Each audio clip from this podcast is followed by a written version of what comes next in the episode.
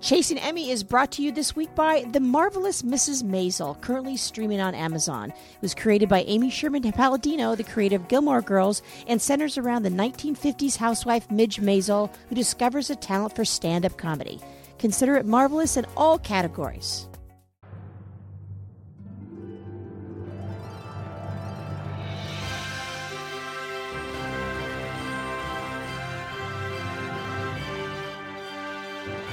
Welcome to Chasing Emmy, the podcast for Emmy voters, their friends, and fans of the ceremony. I'm Henry Goldblatt, editor in chief of Entertainment Weekly, and I'm here with two of my friends Kristen Baldwin, TV critic for EW. Hello. And Lynette Rice, editor at large for EW. Hello, hello, I'm back. Welcome back. Lynette's a little hoarse today because her daughter's softball team is doing very well and she's been cheering them on, correct? Correct. We're in playoffs. We're about to uh, go into game three. Wish us luck. Um, what's the name of the team? Harvard Westlake softball. Excellent. And what position does your daughter play? Second base for all the our Emmy listeners. I barely know what that is.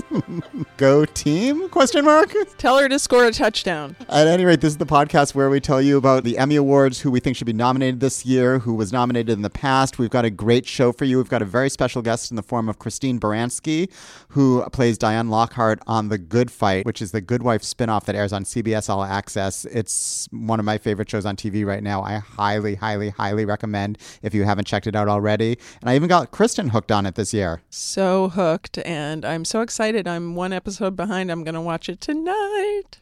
And uh, Kristen, spoiler alert a little bit. I believe it's going to be one of your top 10 shows of the year so far. Oh, yeah, it definitely is. I mean, it was a hard list to call down, even though we're only six months into the year, but that was always going to be on it. Nice. I tried to come up with mine and I only came up with five or six this year. I may need to cheat off of yours. Okay, you can, yeah, you can borrow any of mine that you want. nice. All right, Lynette, why don't you take us through pro- some of the previous winners for lead actress in a drama series? Alrighty, so the 2017 um, nominees, I I feel like I want to s- share those because obviously it'll tee us off for our discussion today. Uh, Viola Davis for How to Get Away with Murder, uh, Claire Foy, ding ding ding ding, for The Crown, uh, Elisabeth Moss for The Handmaid's Tale, Keri Russell for The Americans, Evan Rachel Wood for Westworld, and Robin Wright for House of Cards. Kristen, do you remember who won? Uh, Elisabeth Moss. There you go. Yeah, way to be on it. Okay, uh, in 2016, it was uh, the winner was Tatiana Maslany for Orphan Black. 2015 was uh, Viola Davis for Murder. 2014 was Julianna Margulies for her last season of The Good Wife. Uh, and 2013, Claire Danes for Homeland. That is an intense list of amazing actresses. So Elisabeth Moss won last year after six failed attempts in this category because she was nominated for Mad Men throughout the years and she never won. And what do you think of her performance in Handmaid's Tale versus Mad Men, Kristen? It's interesting because, you know, obviously Handmaid's Tale, she is the lead. Like it is her story, it is Offred's story. Um, and she was fantastic in Mad Men and Top of the Lake, both of which she was nominated for. But, you know, with Top of the Lake, that was a tiny little uh, Sundance TV miniseries and, you know, wasn't that high profile. But with Mad Men, she was always, much like Peggy herself, she was playing second fiddle to Mr. Don Draper. I'm glad that she got it for Handmaid's Tale.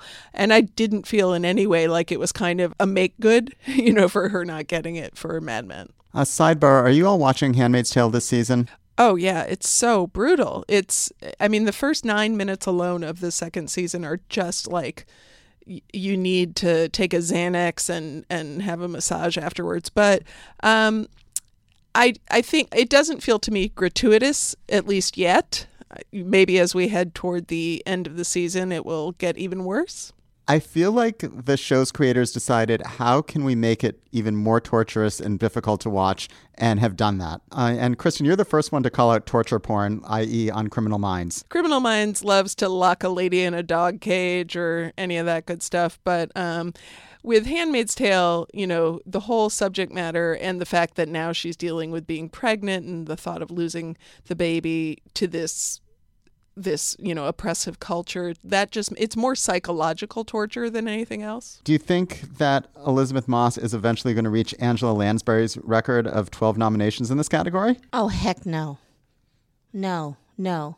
Uh, because I think there's some fatigue has kind of come with this show too. I mean, I mean, even when the first season, it was so this is a show you can't binge like in one weekend like where you're eating popcorn because it's just too freaking heavy. And i had that same problem with the first season. I had to keep on coming back to it. So i can't see folks staying with this because i mean if you're going to make this show last you have to stay in the darkness, but how long can people, you know, tolerate the darkness of this? Whereas opposed to Murder She Wrote, they tolerated the lightness for 12 seasons. Yeah, she was like a little old lady solving crimes, writing her books. Like who, you know, that's that's something that you can just you can get on board with and there's no end to that appeal. You know, we call Angela Lansbury a little old lady solving crimes in Murder She Wrote, but I have a feeling that when she filmed that, she was probably around our age. that's true. That's true. It's like Estelle Getty playing much older than she did on Golden Girls. Um, so my apologies to Angela Lansbury, who at the time was probably not a little old lady. Love a current little old lady. she was probably 35 years old at the time, but she's looked the same ever since she was 20. All right, Lynette, we talk a lot about on this podcast about how the broadcast networks are faring in these various categories, and this is one where they've actually had a little more success than others. Do you want to talk about that? Yeah, so uh, funny you bring up Angela. Did you, I don't know if you mentioned, 12 nominations in this category, which is pretty legit. Uh, but that also speaks to her, her lack of competition all those years. She really only to compete with two other networks. And so, would she? I mean, that's a good question now. Would she get that many today? Probably not. Um, uh, eight nominations apiece. Sharon Gless for playing Chris Cagney, and for the Trials of Rosie O'Neill. That one I don't remember. I remember that it was a one or two season thing. Ah, okay. Um, Mariska Hargitay uh, for playing Olivia. She got another eight noms. Uh, Michael Learned. Uh, uh, she played Olivia Walton on the show the Waltons. Uh, another eight nominations, and then eight nominations for the wonderful Julianna Margulies for playing Alicia. She only won once for playing Alicia, and then playing uh, Carol Hathaway on ER. She won for that. Uh, and then most wins in this category, four apiece to Tyne Daly, who played Mary Beth Lacey. That was on Cagney and Lacey. And again, four wins for Michael Learned uh, for playing Olivia on The Waltons. Was The Waltons really that good of a show? Absolutely. Oh, I loved the Waltons. Did you love the Waltons, Kristen? No, and Henry, please let's change the subject before she sings the theme song again. It wouldn't be a Chasing Emmy podcast if we didn't bring up the Waltons. Or Andy Griffith. Lynette, you also have some snubs that still hurt in this category. Take us through some folks who didn't win. There's a ton. To me, I found a ton that I want to talk about that could spawn some great discussion between the three of us. Okay, so Lauren Graham never got so much of as, as a nomination in Gilmore Girls, but she was nominated for the Golden Globes and the SAGs for that role. I mean, do you feel like I mean that was kind of a slight, don't you think? I think it's a complete slight. I think she was terrific in that show, and I don't know why Emmy Award winner is not the adjective we use before her name. Now, another one I, is interesting is uh, Calista Flockhart. She was nominated three times for Ally McBeal, but in the comedy category. Of course, she never won. So I have to wonder if they put that show uh, in the drama category, would she have won? This is when the, the trend started of putting dramedies, hour long dramedies, uh, into the comedy category. So I think that started the, the, the scandal of it. Yeah, I believe that sh- that was the first show hour long show that was um, placed in the comedy category. Right, right. Uh, we already uh, mentioned Julianna. She only won um, one Emmy for ER, and then she was, and then she was. This was interesting. So she won the Emmy for ER in the supporting actress category, but then she moved to the outstanding actress category and never won there, which I thought was kind of weird. Mariska has only won once for S- SVU. And considering that show has been on 100 years, it feels like she should have won, won at least once more. I feel like. And then finally, Marg Helgenberger got two noms for CB- CSI. She never won, but she did take home one for China Beach. Kristen, how do you feel about the Marg Helgenberger slight? I mean, look, I appreciate Marg's work on CSI, but I also have to say I feel like those shows aren't really designed to show a ton of acting range. It's more about the let's take the camera inside the bullet wound and see what happens. I mean, look, people love that show, but I don't know that it's so much for the breadth of thespian uh, achievement that's being displayed. I believe that's the first time the word thespian and CSI have been used in the same sentence. Let's move on. All right, I've got a quiz for you guys. I got a couple questions. True or false? Viola Davis is the only African American woman to win in this category. It's true. Yes. Can you believe that? No, but yes, I can. Okay, second question. Which of these women were nominated for Best Lead Actress in a Drama Series? Kate Jackson, Linda Gray, Roma Downey, and Laura Leighton. Wait, first, I need to know is this a trick question again, like last time when you said they were all nominated? I know because I'm feeling, although Laura Leighton, I feel like kind of threw things off. Although I can't remember if she did get something from Melrose Place. Does that ring a bell? I feel like I would have a tattoo of that moment if that had happened, just because, like, Yeah, I don't. I, I I can't feel like I don't feel like Henry would trick us again two weeks in a row. I'm going to say Roma Downey. I'm going to say Linda Gray. The following women were nominated in the Best Actress Drama category Kate Jackson, Linda Gray, and Roma Downey, but not Laura Leighton. So he kind of did it again. I don't feel like we should trust him anymore with this. I know. Next week it'll be two out of four. What do you think about Emmy nominee Kate Jackson for Charlie's Angels? oh, remember she was always considered the thespian, using Kristen's words, of that group. So I totally see that. They didn't take anybody else seriously in that trio except her, as if she dealt with the heavy stuff of that show. She was the quote unquote smart one, right? So, and the the one the least pretty, which I'm making air quotes, which you can't see, which is ridiculous because she's obviously gorgeous. So, um, yeah, I feel like anytime an Aaron, anytime an Aaron Spelling show gets any recognition of any kind, I'm down with it. I agree with you completely. And what was interesting, both Linda Gray was nominated for Dallas, as was Barbara Bel Geddes, who played Miss Ellie. Oh, Miss Ellie, Bless her heart. bless her. And Linda Gray, I mean, come on. All right, I wanted to also talk to you about some random nominations that I came across for like one and done series. Kathy Bates for Harry's Law, Makes sense. She's one of those Emmy favorites. Geena Davis for Commander in Chief, Yeah, this was actually at a time, right, when, uh, you know, movie stars, quote unquote, weren't so frequently doing TV. So maybe the Academy was just so thrilled they're trying to lure in more movie stars. So they're like, here, we'll give you a nomination. Speaking of, Holly Hunter for Saving Grace, which ran a couple seasons, Same rule applies. Minnie Driver for The Riches, First of all, I had to look the show up, and it was only like a few years ago. Second of all, like, what? I just, that's my argument. What? I, I went on the set for that. I remember that. We wrote something about it. Tell everyone what the show is about, or do you need me to? They were um what was who's her play, husband was played by Eddie Izzard. yes, and they were um they were like a Bonnie and Clyde, but didn't they they ripped people off? They were grifters, and like they pretended to be in this live in this wealthy community, and they were really like grifters and thieves. It was like just at the start when FX was trying to do prestige dramas, and they were trying to pass that one off. It only lasted two seasons, right? Amber Tamblyn for Joan of Arcadia. I feel like this was deserved. Kristen, Yeah, I, I can see it. I mean, I feel like that, you know, that was a drama that had some Jesus-y elements and she was, you know, a young actress and she's always been quite good, so I'm down with it. and then Kate Nelligan for a show called Road to Avalon, which I had never heard of. And I had to look up. It was some Canadian series. I feel like that shouldn't count. Up next, we're going to be talking about who we think should be nominated for lead actress in a drama series this year, so stay tuned. This episode of Chasing Emmy is being brought to you by The Marvelous Mrs. Maisel, currently streaming on Amazon. It's from Amy Sherman Palladino, and it's about a 1950s housewife who discovers a talent for stand up comedy.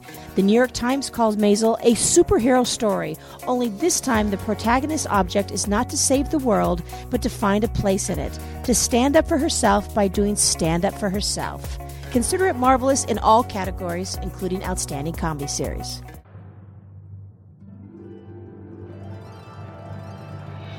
Welcome back to Chasing Emmy, the podcast for Emmy voters, their friends, and fans of the ceremony. I'm Henry. I'm here with Lynette and Kristen. So, we're talking about the lead actress in a drama series category, and we're going to go around the table and talk about who we think should be nominated this year. And you know what? I'm going to do the honors and start today. I'm going to nominate our very special guest we have later on the show, Christine Baranski, for The Good Fight. And I think she deserves not only to be nominated, but to win. I think she's doing the finest work on TV right now. And I'm standing by that. I completely agree. I, I just sure hope the word is out there enough to get her that nomination because at this stage, as we've talked before, it's a popularity contest. Speaking of, and I'm not supposed to know if I'm supposed to say this or not, but I'm going to say it anyway. I got a preview of Mamma Mia and the new Mamma Mia film, and Christine Baranski is a joy. The wig work is terrific. The bell bottoms are amazing. It's everything you want out of Baranski. Well, she's on. I mean, I don't know if you watch this, but she's also on The Big Bang Theory, and she plays Leonard's mother, and she is superb. Superb. Why must you always bring it back to the Big Bang Theory or the Waltons? Why? She is so good. So good. All right, Lynette, who is your pick? Uh, I want to go with Mandy Moore. Uh, I, I felt like she was uh, tragically overlooked last year, and I think she deserves. This was a particularly heavy season because of you know her husband's death. I think she did some great work, and uh, I, I would love to see you know a return of broadcast network actresses to this category. I completely agree with you. I think she does exquisite work on the show, and she's kind of a revelation. Like, would you have three years ago? Would you have said Mandy Moore, best actress in a drama? No, she was one of those pilot killers. You know, she did so many. Yeah, tell everyone what a pilot killer is. Pilot killer is that you do a pilot and it doesn't get picked up. And she was, for many years there, she was one that was cast because she was considered a great get, a good actress to have in the pilot, but then her pilots never got picked up.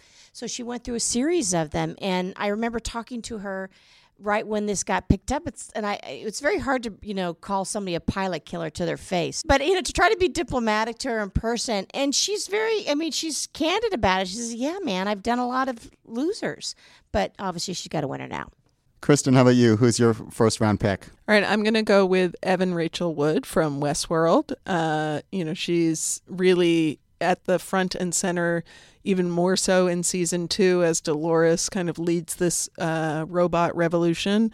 And she still has vestiges of all the different personalities that Dolores has had programmed in her. So she's switching, you know, sort of personas. Sometimes she'll play three different characters in one scene. It's, it's, you know, really incredible work. So I think she'll get nominated. So you're calling her the Tatiana Maslany of this year. Exactly. With fewer wigs. Deep Orphan Black reference. All right, my turn. My second round pick. I don't think you all are going to agree, but I'm going to go for it anyway. I think Viola Davis will and should be nominated for How to Get Away with Murder. The show, how do I say this diplomatically, isn't as amazing as it once was, but she can act her way out of anything, and the amount of emotion and pathos she puts into that character and the way she infuses it with life is really special and unique on TV. And I'd like to see her get nominated. All right, I'm next, and I'm going to go with Claire Foy of The Crown for all the reasons that I've said in previous uh, podcasts. Uh, the second season is sublime, and she's just marvelous in this role. This will be her last season too. I I think she deserves the nomination. I believe she will get it. All right. And for me, my second pick is Elisabeth Moss from The Handmaid's Tale. As bleak and uh, hor- harrowing as the uh, show is to watch, she's still excellent. And we've seen, you know, we've gotten to see June in a variety of new situations this season. And her range is, you know, as an actress is great. And I think Emmy voters still love this show. Well, that leaves a lot of people on the table. For example, we haven't talked about Keri Russell, who would be getting one for the final season of Americans. Angela Bassett, who is an award perennial for 911.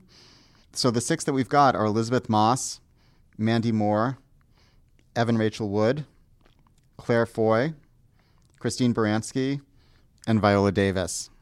I have to tell you, I th- I feel a little skeptical about Viola, just because of the the season, and um, Angela Bassett could take her place. Also, Maggie Gyllenhaal for The Deuce because that was a fantastic show. Kristen, what do you think of this six? You know, I do think there is a chance that Viola will get bumped out for Angela simply because 911 is a hotter show this season and uh, you know viola has been recognized by the academy and i feel like people do love the voters do love angela bassett and they might feel that it's a bit uh, more of a current nomination. On the other hand, they do like to they have their favorites and Viola is one of them, so it could it's a toss up. So do you think Keri Russell's going to be snubbed?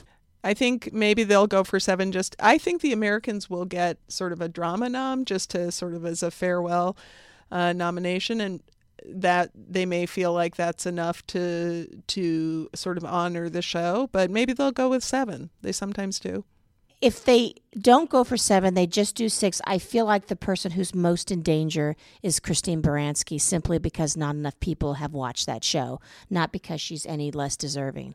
I think, unfortunately, that show suffers from lack of awareness. So we're going to change the name of this podcast to The Good Fight. I mean, it's really bad. I mean, we're so for it, but I mean, I feel like there's more noise this year. I mean, you go all over LA and New York. In New York City, there's posters everywhere. That's where all the voters are. But I don't know. I feel like she's the one that's in danger. All right, Kristen, who's your let me plead for?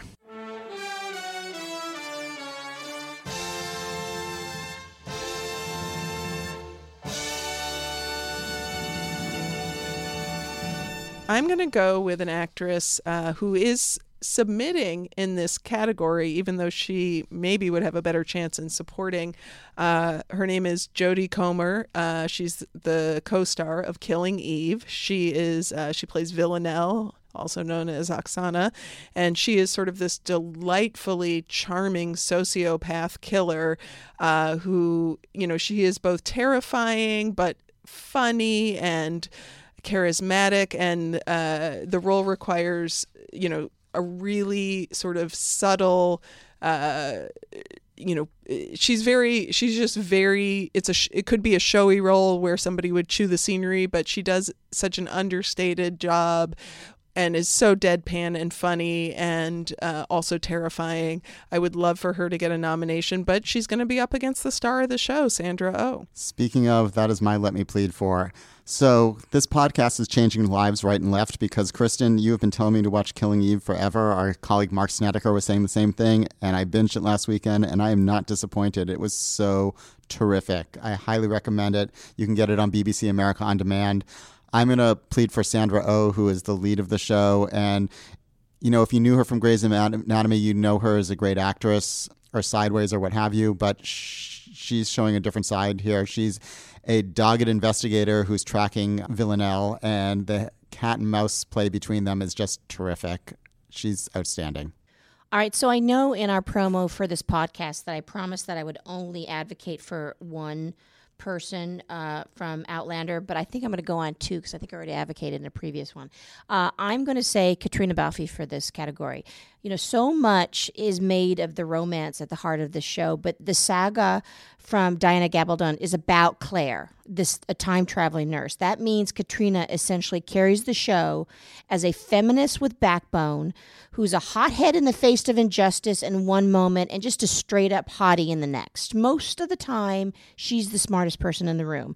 Caitriona is superb in this role, and it's time Emmy sits up um, and pays attention and not assume that Outlander is just a small screen romance with lots of bodice ripping. Lynette just schooled us. All right, of the three that we just named, who do you think is most likely to would be most likely to squeak in? I think your pick, Henry. I think Sandra O oh is somebody that the Academy knows and recognizes. She's she's Eve in Killing Eve, um, and I think they would be more likely to recognize her. I still think Outlander suffers a little bit from Buffy syndrome. I know it's not genre, but it's sci-fi time travel romance. It's it, it's the kind of show that the Academy has in the past not really taken too seriously.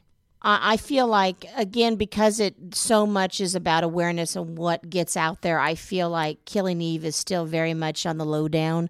I feel like Outlander is becoming more well known. I mean, after all, we're about to start the fourth season, so I feel better about Caitriona. I mean, I I, I feel better about her. She generally has. If there's anyone's going to get a nomination from the show, it's been her, uh, and she's was she's been noticed for the Globes. Um, I think Emmy notices her. All right, I'm going to go back to Killing Eve for one second and just say that it has been renewed for a second season. So you don't have to feel badly binging now and think that there's no end to it. You will get another season of it. So that's my plug for the week. All right, up next, we've got Lynette's conversation with Christine Baranski, uh, who we are all excited to see nominated in the Best Actress Drama category, so stay tuned. Welcome back to Chasing Emmy. Christine Baranski originated the role of Diane Lockhart on The Good Wife on CBS, and lucky for us, she reprised it for the CBS All Access spinoff called The Good Fight. She's here with me now. Christine, thank you so much for joining me. you just learned today about the renewal, or we learned today about the renewal. Where and how did you hear about it? Let's see. I was, where was I? I was somewhere. Today's my birthday, so it's all a bit of a blur. I think I was probably in my living room opening up roses or orchids or something splendid, and um, and I got a little text message saying happy birthday and the show's renewed. So how cool is that? That's very cool. Though I'm disappointed to hear you're not on a beach in Bora Bora for your birthday. Well, it's very funny uh, because this is my birthday and I have nothing but press and tonight I have to what I call fluff and gloss and sit on a panel and do. But I love promoting this show. It's a happy day in terms of the world hearing that we've been uh, renewed for a third season. I happen to think it was the best season I've ever experienced with these writers and with my fellow actors. I've never enjoyed it more. So it's a celebration, and then afterwards, some of the gals are taking me out to dinner. So I'll be closing some joint tonight. No worry. it has been such an exhilarating season. I mean, just when you think it's going to be a partisan episode, then boom, the Democrats get their hands slapped too. How, uh, what do you think? They do. Everybody gets dirty, don't they? Everybody everybody is passionate. Everybody has a point of view. Everybody can't help but get get dirty in the process. And I think more than I, I always felt that the Kings really wrote to what was going on in in the culture very well, almost crystal ball in their sense of where the culture was going. But this season, I just think they uh, were very brave rather than just say, well, everybody's got Trump fatigue and it will be redundant. They just went head on into it, into the zeitgeist, and had the characters living in this strange reality or non-reality that we're all living through, particularly their leading lady who, being a liberal feminist who thought she would be living through the first female president, has her world turned upside down last season. She lost all her money and had to go back to work. Plus, seems the glass ceiling did not, in fact, smash wide open. And um, season two has her really weirded out by what's going on. And rather than just have her sitting in front of a television set feeling weird about Donald Trump, they start first episode of the season with her mouth hanging open and the same expression she had when Trump was inaugurated, except this time she's watching Howard Lyman appear in robes as a judge, and she thinks that's got to be the height of absurdity.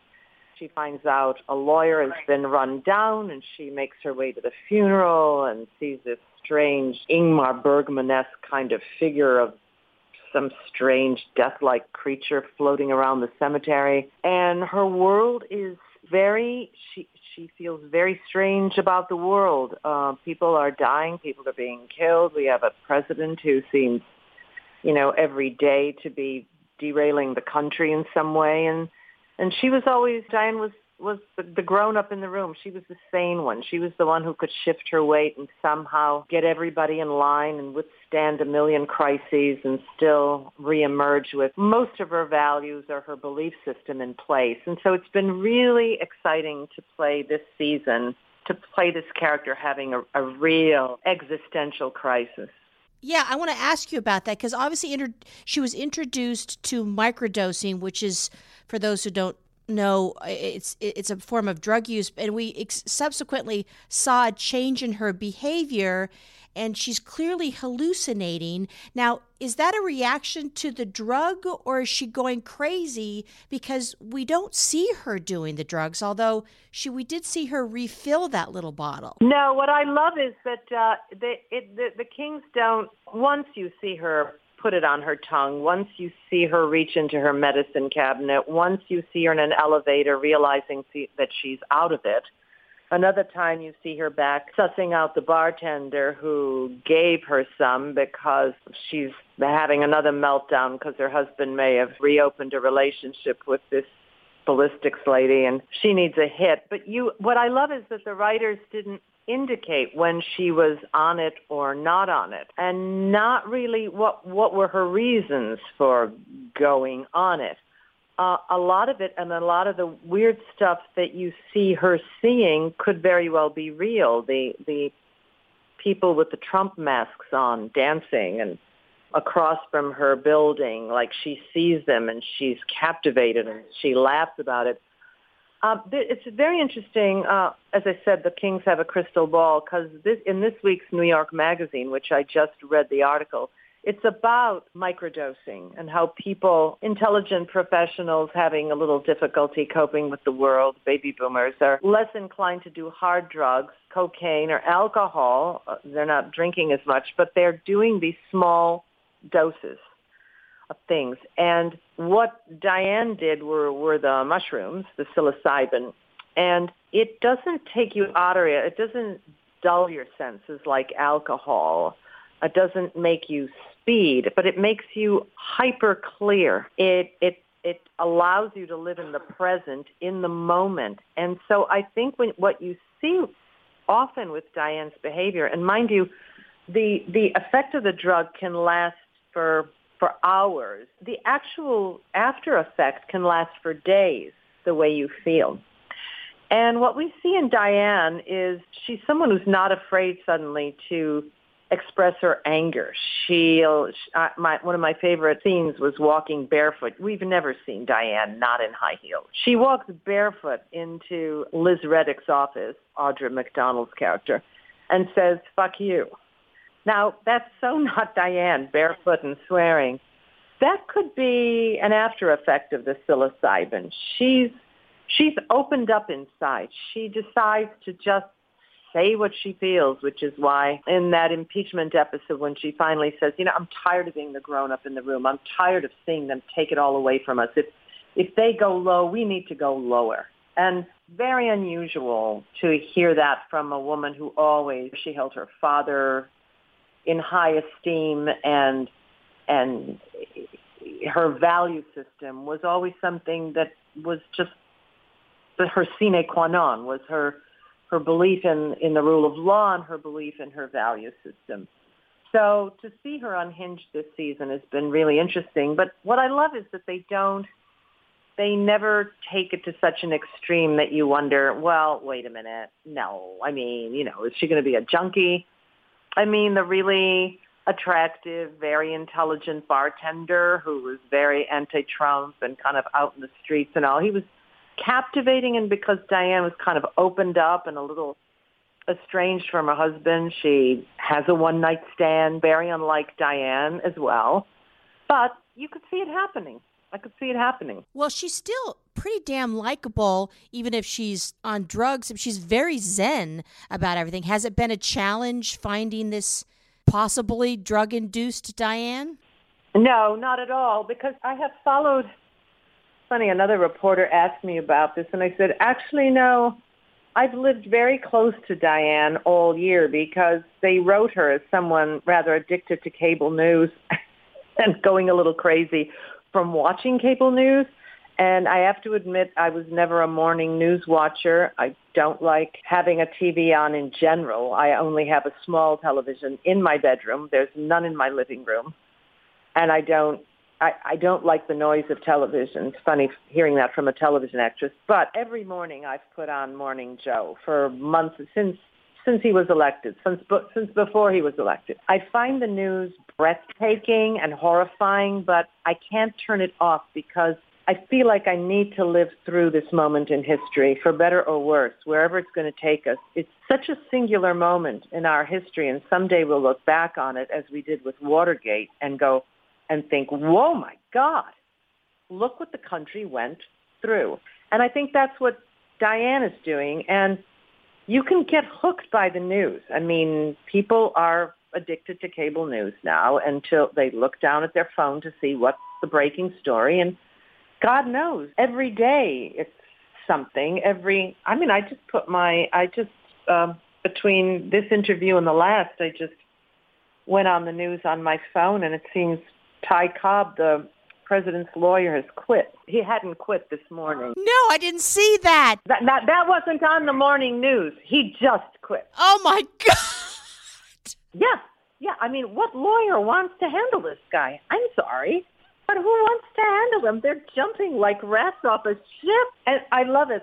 What they're saying is he he was wanting to retire anyway.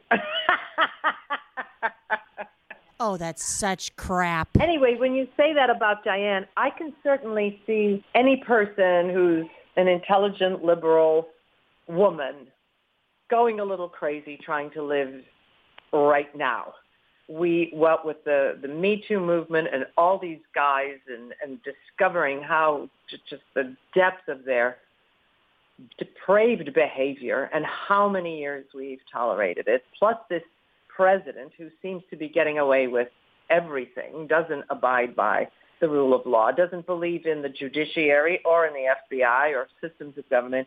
It's a time when I think people in general, but certainly a liberal professional woman of a certain age like Diane would be feeling seriously unhinged and need a little help from her friends. Now, the finale's not streaming until May 20th. Can you tease it a little? Will we see Diane address the microdosing? Will we see any kind of resolution to that? Yes, you do. You, you, you it, it happens before the, the finale. She takes up martial arts. Uh, when, when the when the when the Kings pitched me the idea of Diane's fall and her unhingement, I said, great. I've played this character for eight years. It's time to like cut her loose and let something really rock her world. Last year it was her losing all her money, which is pretty big. But season two is more an existential crisis. She's actually just questioning the world she lives in and her ability to live in that world sanely. And when they pitched it, they said maybe eventually she takes up Eastern religion or something. And I said, well, Eastern religion's great, except it doesn't make for good drama because watching somebody meditate isn't going to be enthralling to an audience. I said, what about martial arts? My, I have a daughter who's a brown belt in Kung Fu, and I've seen how it's changed her life, and it's very empowering for women. In fact, my daughter teaches it at UCLA sometimes. I think martial arts. So I take up Aikido. You'll see me flipping some guys. you are going to see me with swords and flipping them and yep. Even then she's having difficulty because by the, the final the final episode will will move us into season 3 and that's it's it's kind of wonderful what they've done. I mean it's actually really dramatic, but so I feel confident that with everything they've done with Diane, there are going to be consequences to her behavior that will lead into season three. Well, I'm going to wrap it there. Congratulations so much on the pickup, and my fingers are crossed going into Emmy season. We can't think of anyone who is more deserving. We just we really enjoy the show here at EW. Thank you so much. Oh, thank you so much. Bye, bye, darling. Bye. Bye, bye. That's going to do it for another episode of Chasing Emmy. Thank you so much for tuning in. If you like us, please leave feedback in the iTunes store, your local neighborhood podcast store, and let us know that we're doing a good job. Or if you don't like us, you can tell us that too and tell us how we can improve. Um, and tell your friends about the podcast too. We're eager to get the word out. Chasing Emmy was sponsored this week by The Marvelous Mrs. Maisel, currently streaming on Amazon. It's from Amy Sherman Palladino and was the winner of two Golden Globes, including Best Television Series Musical. Consider it marvelous in all categories.